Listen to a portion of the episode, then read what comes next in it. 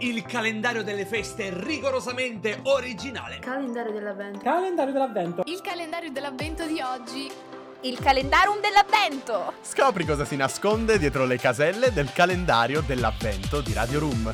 Storie, aneddoti e curiosità sul Natale, dal 1 al 25 dicembre, in compagnia degli speaker della radio dell'Università di Macerata.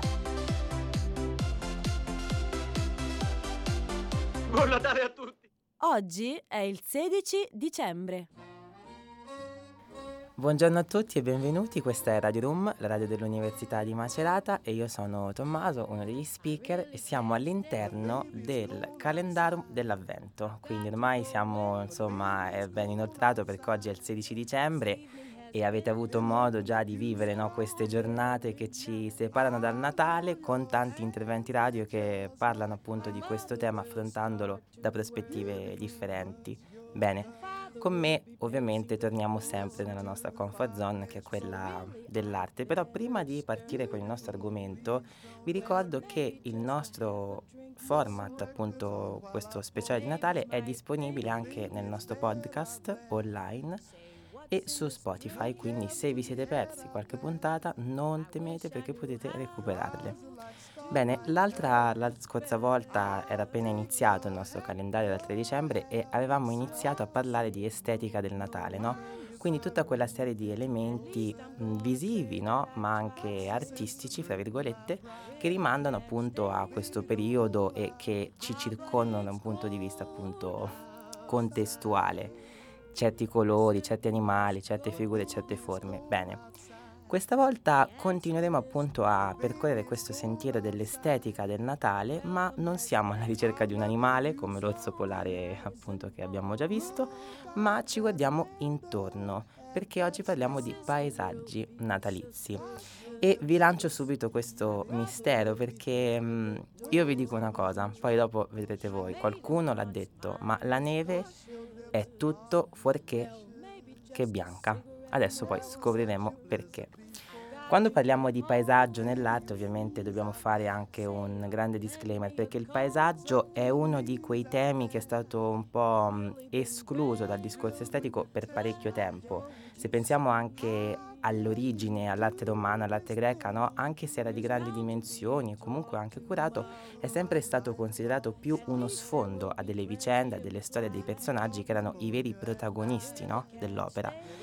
Questo processo, questo percorso poi ha portato però a un affrancamento della pittura di paesaggio come genere a sé stante, quando in diversi momenti e in diversi luoghi, in Olanda nel Seicento, ma anche in Italia con il vedutismo e in Francia con i pittori della scuola di Barbizon, questi pittori no, che portano il paesaggio ad essere proprio a tutti gli effetti un protagonista affermato delle raffigurazioni artistiche come andando in questa foresta, la foresta di Fontainebleau, vicino Parigi, e andando a raffigurare en plein air, quindi all'aria aperta, tutti i meandri no, di questa foresta e tutte le condizioni paesaggistiche.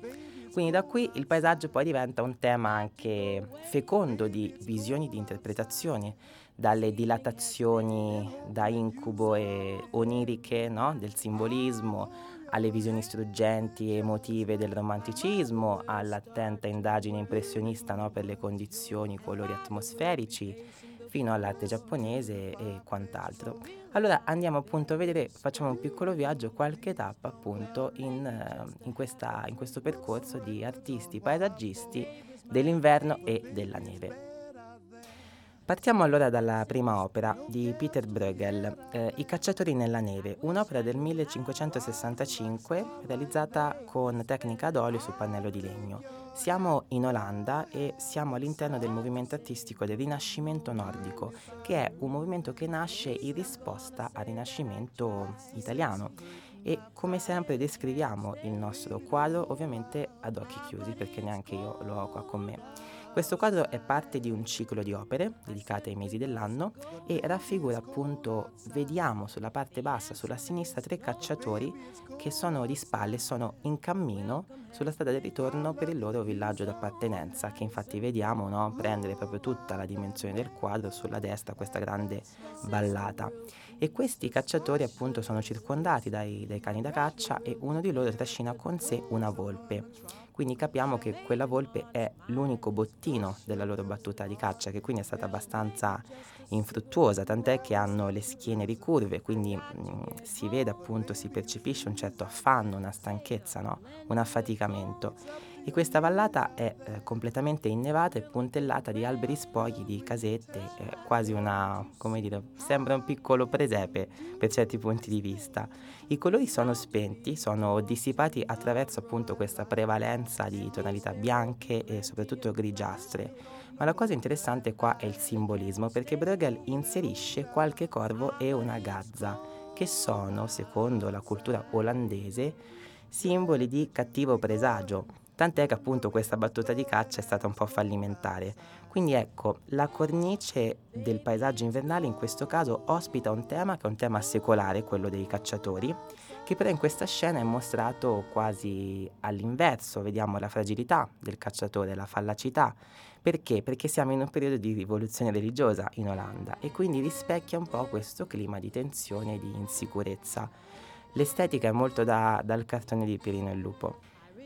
Ora ci spostiamo invece nel tempo e nello spazio e parliamo di Friedrich, uno dei più grandi artisti del romanticismo tedesco, in questa opera che si chiama Winterlandschaft, ovvero paesaggio di invernale, paesaggio d'inverno del 1811. Come sappiamo il romanticismo è una corrente no, che parla di passioni sorgenti, di sentimentalismi, di sublime, quindi no, questa um, affascinante e inarrestabile natura che si staglia no, contro l'uomo. Ebbene, in questo quadro restituiamo proprio questa dimensione. Vediamo quest'uomo molto molto piccolo che ha gettato a terra nella valle innevata le sue stampelle e si mette appoggiato a una pietra a pregare davanti a questo crocifisso, un crocifisso appeso su un enorme abete che occupa tutta l'altezza del quadro. L'abete è uno di tre abeti, ce ne sono altri due eh, dietro di questo, quindi sono diciamo a schiera e eh, siamo appunto in questa vallata, c'è questo pendio innevato nella, nello sfondo appunto del quadro e un vero e proprio muro di nebbia da cui emerge la silhouette di una cattedrale gotica, silenziosa e scura. I toni sono glaciali, questa nebbia pensate eh, crea un effetto atmosferico anche traslucido ed è tinta di un grigio scuro quasi violastro. E il paesaggio invernale qua ovviamente è uno scrigno per la spiritualità, quindi ci immergiamo in questo silenzio no? sconfinato, sentiamo quasi il freddo pungente che ci congela le guance nel guardarlo, è veramente gelido questo, questo quadro. I tre alberi ovviamente rimandano alla Trinità cristiana, che infatti viene sottolineata poi dalla cattedrale gotica, che è appunto appuntita proprio come gli aghi degli abeti. Quindi questo muro di nebbia che cos'è? È un po' un muro che cela, che nasconde questo ignoto, un ignoto che ci turba, no? Una domanda che non ha una risposta. E quindi ci, ci restituisce ancora una volta la piccolezza dell'uomo, ma anche il sentimento religioso, l'animo e le emozioni appunto del pittore in puro stile romantico. Adesso ci spostiamo invece andiamo dal capofila dei pittori impressionisti, il famosissimo Claude Monet, che nel 1868 dipinge La Pie, ovvero la Gazza. Che cosa fa? Lui ritrae un paesaggio della Normandia perché? Perché si sta dedicando in questo periodo una lunga, ampia parentesi agli effets de neige, ovvero gli effetti ottici, cromatici e luminosi della neve. Dipinge circa 140 opere a questo tema.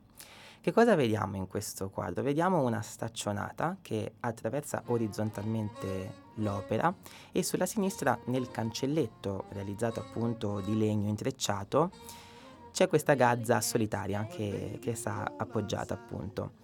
Questa staccionata è appesantita e carica di neve fresca che ricopre essenzialmente qualsiasi elemento del quadro abbondantemente, quindi un mare di neve fresca. Al di là della staccionata notiamo alcuni alberi spogli, una casa e poi dei campi che biancastri si dissipano no? e si fondono con, con questo cielo. Quindi qua troviamo un po' tutte le squisitezze della pittura impressionista, no? la pittura che mh, mira appunto a cogliere questo effimero, il momento sfuggente di colore, di luce, di riflesso no? che la natura ci offre. Tant'è che la luce colpisce la gazza e la staccionata da dietro e quindi disegna sul manto nevoso che sta al di qua della staccionata, quindi verso l'osservatore, delle dolci e morbide ombre bluastre. Perché? Perché l'impressionista ovviamente non fa l'ombra nera, no? La fa colorata. Il colore dell'ombra è uno dei marchi di fabbrica degli impressionisti, proprio perché sta a rappresentare la cangianza del, cromatica appunto no? della, della natura e di quello che ci circonda. Ovviamente i contrasti sono molto delicati, il bianco della neve è cremoso, abbiamo dei beige, degli azzurri pallidi, quindi ecco ci viene restituita questa calma, tant'è che è stato definito una straordinaria evocazione della tranquillità di un tardo pomeriggio invernale. Quindi qua ci viene restituita no, la comodità, la tranquillità, la stasi del paesaggio natalizio. Ci spostiamo nell'arte giapponese, ma non troppo di tempo perché siamo nel 1830, quando Kusai realizza una delle 36 vedute del monte Fuji, appunto delle stampe, no? con metodo della xilografia, che si chiama Koishikawa Yuki no Ashita, ovvero casa del tè a Koishikawa il mattino dopo una nevicata.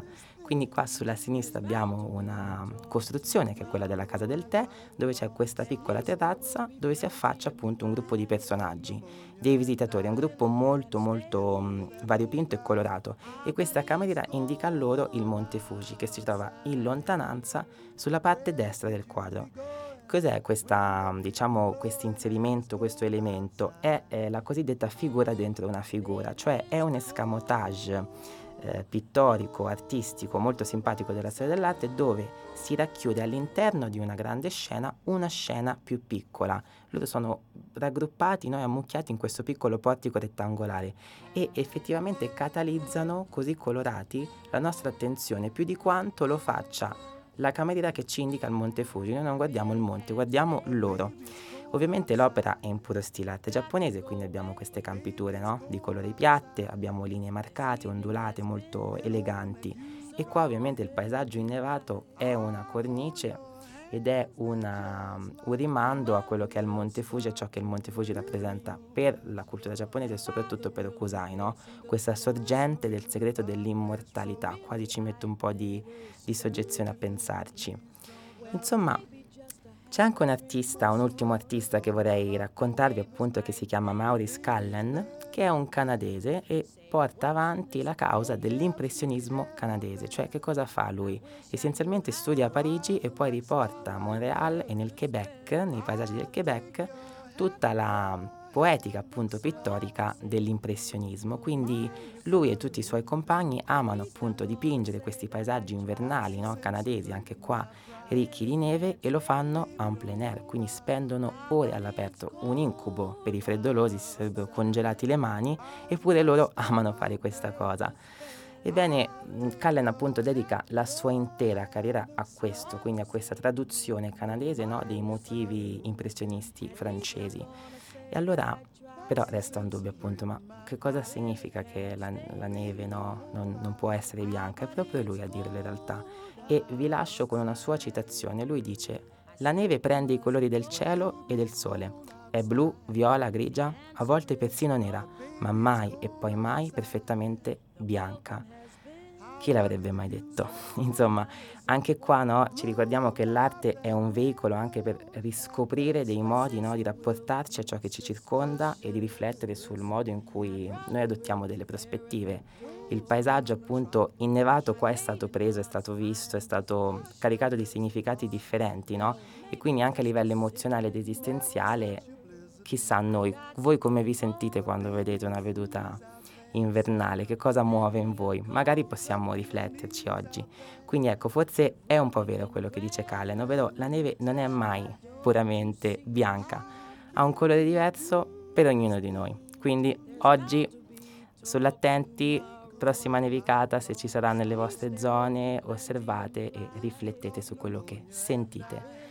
Oggi adesso è arrivato il momento di lasciarci, quindi vi auguro un buon proseguimento di giornata e vi invito ovviamente a seguire il nostro calendarium dell'avvento che prosegue anche per i prossimi giorni fino al giorno di Natale. Noi ci rivedremo, per adesso appunto un grazie per averci ascoltato e ci rivediamo ai microfoni di Radio Room.